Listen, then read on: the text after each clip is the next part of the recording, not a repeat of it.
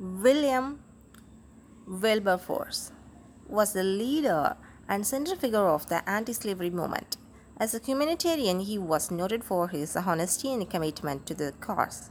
Obviously, now people belonging to the different political parties and religious dominations cooperated with him, and as a result of that, slave trade was forbidden by the parliamentary legislation in 1807.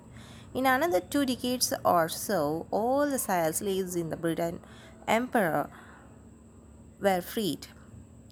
Commenting on his qualities of a leader, G.M. Trevelyan says, with his talent and position, he would have probably been Pitt's successor as Prime Minister if he had preferred a party to mankind.